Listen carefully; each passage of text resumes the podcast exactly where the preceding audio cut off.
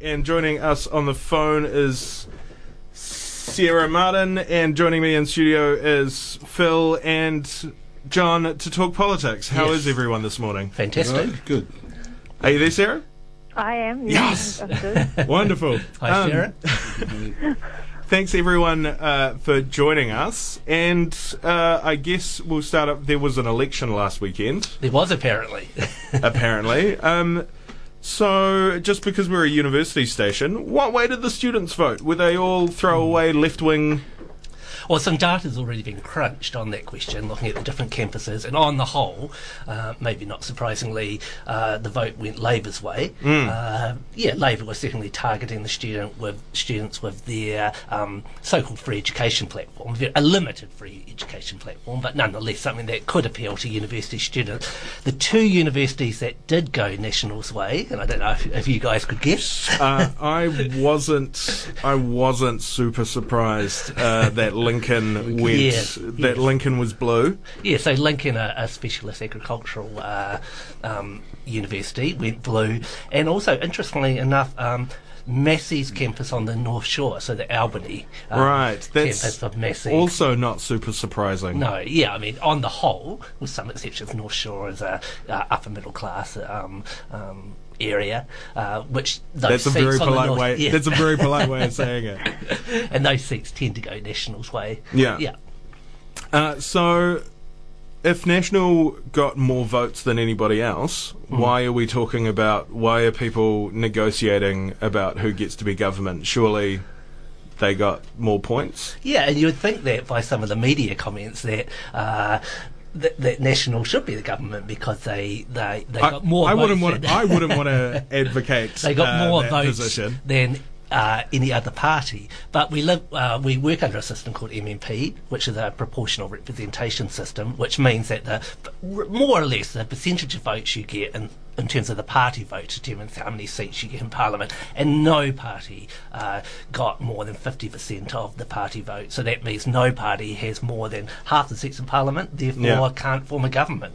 Um, that's what it comes down to. You need the um, the support in some form of over half the MPs in Parliament to be able to form a government, and then you can go off to see the Governor General and say, "Hey, We've got we've got a team, and we're going to do a government. exactly." So, does National have the clear moral majority to govern? Uh, Don Brash, uh, sorry, what's his face? The other old white rich man, um, Bill English, Yes, uh, claims a clear moral majority. Is that the case? Oh, I- I, I- I mean, it's not a. It's not really a question of morality, is it? Um, it's a question of democratic legitimacy. And under MMP, we need to stop thinking of, yeah, it's not about what any single party can do unless the single party did get a majority all on its own. Uh, it's more about blocks, and the Labour Green bloc is close, not not um, neck and neck, but close to the national vote. So um, they have, if they can, um, with New Zealand First, get the majority of votes, they do have the democratic legitimacy to um, form a government. I think. You know, it would be a new thing for New Zealand, and I think that's where people start talking about the morality of it all. But um, you know, New Zealand is we MMP does need to evolve, and it will evolve. And um, I think New Zealanders are early adapters, and and you know they do change and do move, and we are capable of change. So um, yeah, it, it is democratically legitimate, that's for sure. Is it a case of New Zealanders getting used to MMP? Because uh, I think the opposite has happened. I Right. think uh, initially um, when MMP came in, or just before MMP came came in, so the first past the post election before MMP was introduced, there were a lot of uh, minor parties uh, that were able to get seats in Parliament. Um, uh, a lot of those parties have disappeared now. So we had the Alliance gone, uh, Maori Party gone, United Future gone. Act, uh, well, we've got one seat, but pretty much gone. Um, so, yeah, it, it seems like rather than um, New Zealand is evolving towards accepting a proportional system with multiple number of parties opposites happening. And um, yeah, I think that's a really inter- interesting question. Why the um, minor parties are being squeezed out? Mm. Is that to do with the immaturity of the electorate? Is that to do with the media? Is that to do with the political parties themselves? And uh, it's interesting to compare it to Germany. We basically have the German system, um, and it's. Um, I always find it a bit strange that political scientists here and the media don't compare us to the German system more. Because uh, that's where we appropriated Germany's system, and and there um, it seems like um, smaller parties are a lot more viable. Um, uh, they're not punished if they go into uh, coalitions with any of the major parties, and you've got the interesting phenomena there where uh, the equivalents of National and Labour, so the Christian Democrats and the Social Democrats, are actually prepared to work with each other at times. So at the moment, or over recent years, we've had a grand coalition between the equivalent of Labour and National in Germany. So yeah, it's an interesting question. Why why uh, do New Zealanders and the media, etc., still have a um, first past the post mentality when we've had an MMP system for quite a long time now? Yeah, certainly. Well, I mean, I would say that the five percent threshold is part of the problem, um, and is the part of the reason why so many parties, why so many of the smaller parties have gone out. I mean, it's certainly the reason the Alliance Party went out is the five percent threshold. Yeah, I think that should be Um, scrapped. Yeah, if you, even if you know, get one it's the percent, reason you should get a didn't get in. Mm. Um, so that you know that that is a problem that five percent threshold because there are thousands of people, tens of thousands of people whose vote um, is not represented. Um, so you know that I think we really need to look at that, and um, you know people are aware that if they're voting for a party that's not going to re- get over five percent, then their vote may well be wasted, which I think affects a lot of the, the way people vote a lot of the time. So uh, you know, it's, I think that is part of the equation really. Uh, also, this year uh, we had almost well we had record breaking uh, early votes uh, which aren't counted until the the final counts October the 7th Special votes are. are All uh, right. So there's a difference.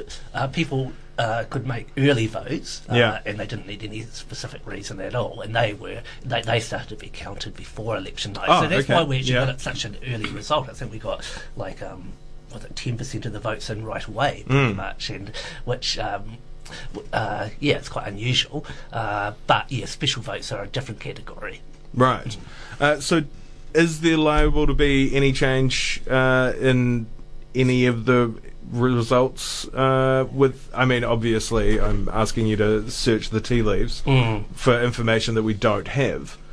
Um, Certainly, political pundits are predicting that uh, um, that uh, the Greens vote will go up slightly, so they might get another seat. Yeah. Uh, that the New Zealand First vote might go down. They're just going on um, um, previous examples and previous elections of, of how um, special votes have affected the final result.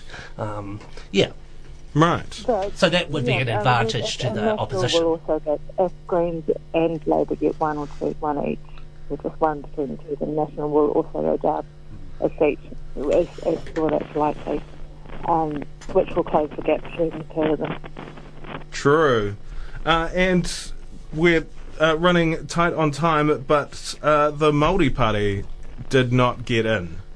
Uh, in fact, all of out. the Māori uh, electorate seats or Māori seats have gone to Labour, Mm. which is uh, not super surprising. Yeah, although a lot of people do seem to be surprised. I think if the uh, amount of people that uh, seem aghast at the um, Maori Party uh, being wiped out had actually voted for the Maori Party, then they might still be in Parliament. So, but yeah, I mean, they actually only held one electoral seat, uh, uh, Te Ururoa Flavell um, seat. Um, in uh, Waiariki, which was won by uh, Tamati Coffey, um, former weather presenter and uh, Yep. media star. Um, Dancing with the Stars. right. You've got a fan there, Chris. Uh, couldn't say. What else can you tell us about? Uh, but- good taste in ties. right. but uh, um, Marama Fox was in Parliament on the basis of the party vote, um, because I think they got um, maybe about 1.8% last time, which allowed them to get another seat in Parliament. But yes, they've been wiped out.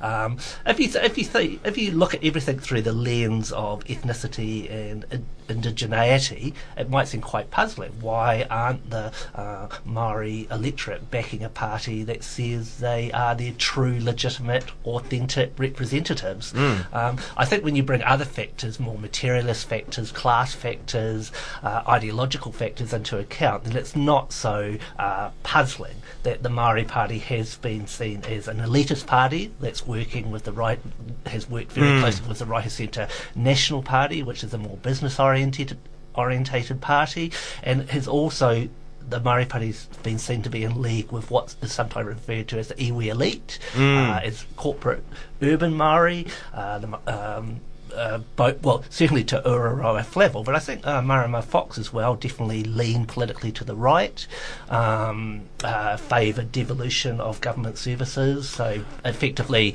public-private partnerships, but are given a bit of a left-wing liberal gloss because it's uh, iwi and Murray Trust Yeah, it must given be- that money. It must be quite a challenge to uh, lean right enough that you're involved in decision making, but then you don't want to become uh, right wing or. Uh, Well, um, uh, the Maori Party, from its foundation, always stated that it wasn't a left or right party, that it was uh, um, uh, kaupapa Maori in its Yeah. ideology, which is very vague. Yeah. And I, I think that vagueness has actually hurt them. The electorate's actually said the Maori electorate tends to lean economically left. And I think uh, the Maori Party has clearly leaned economically right, and um, I think that's what's led to them being wiped out. There's, certainly been, a, uh, I would argue, a lot of arrogance coming from the Maori Party leaders that they see themselves as the legitimate leaders. Uh, even even the political representative in a, in a uh, Te Tiriti uh, sense, that uh, the Treaty of Waitangi um, gives them legitimacy to always be in government. And I think their arrogance in the end really hurt them. They And the comments after the election uh, by people like uh, Marama Fox shows you how out of touch they were. I think they were completely surprised they were wiped out, and they basically blamed the Maori electorate for having a colonised um, uh, opposed mentality. to self-examining and seeing what they Yeah, could have done differently. on their part. Uh, thank you very much uh, for coming in, Phil and John, and thank you for your time in Wellington, Sarah. I'm afraid we have to uh, leave it.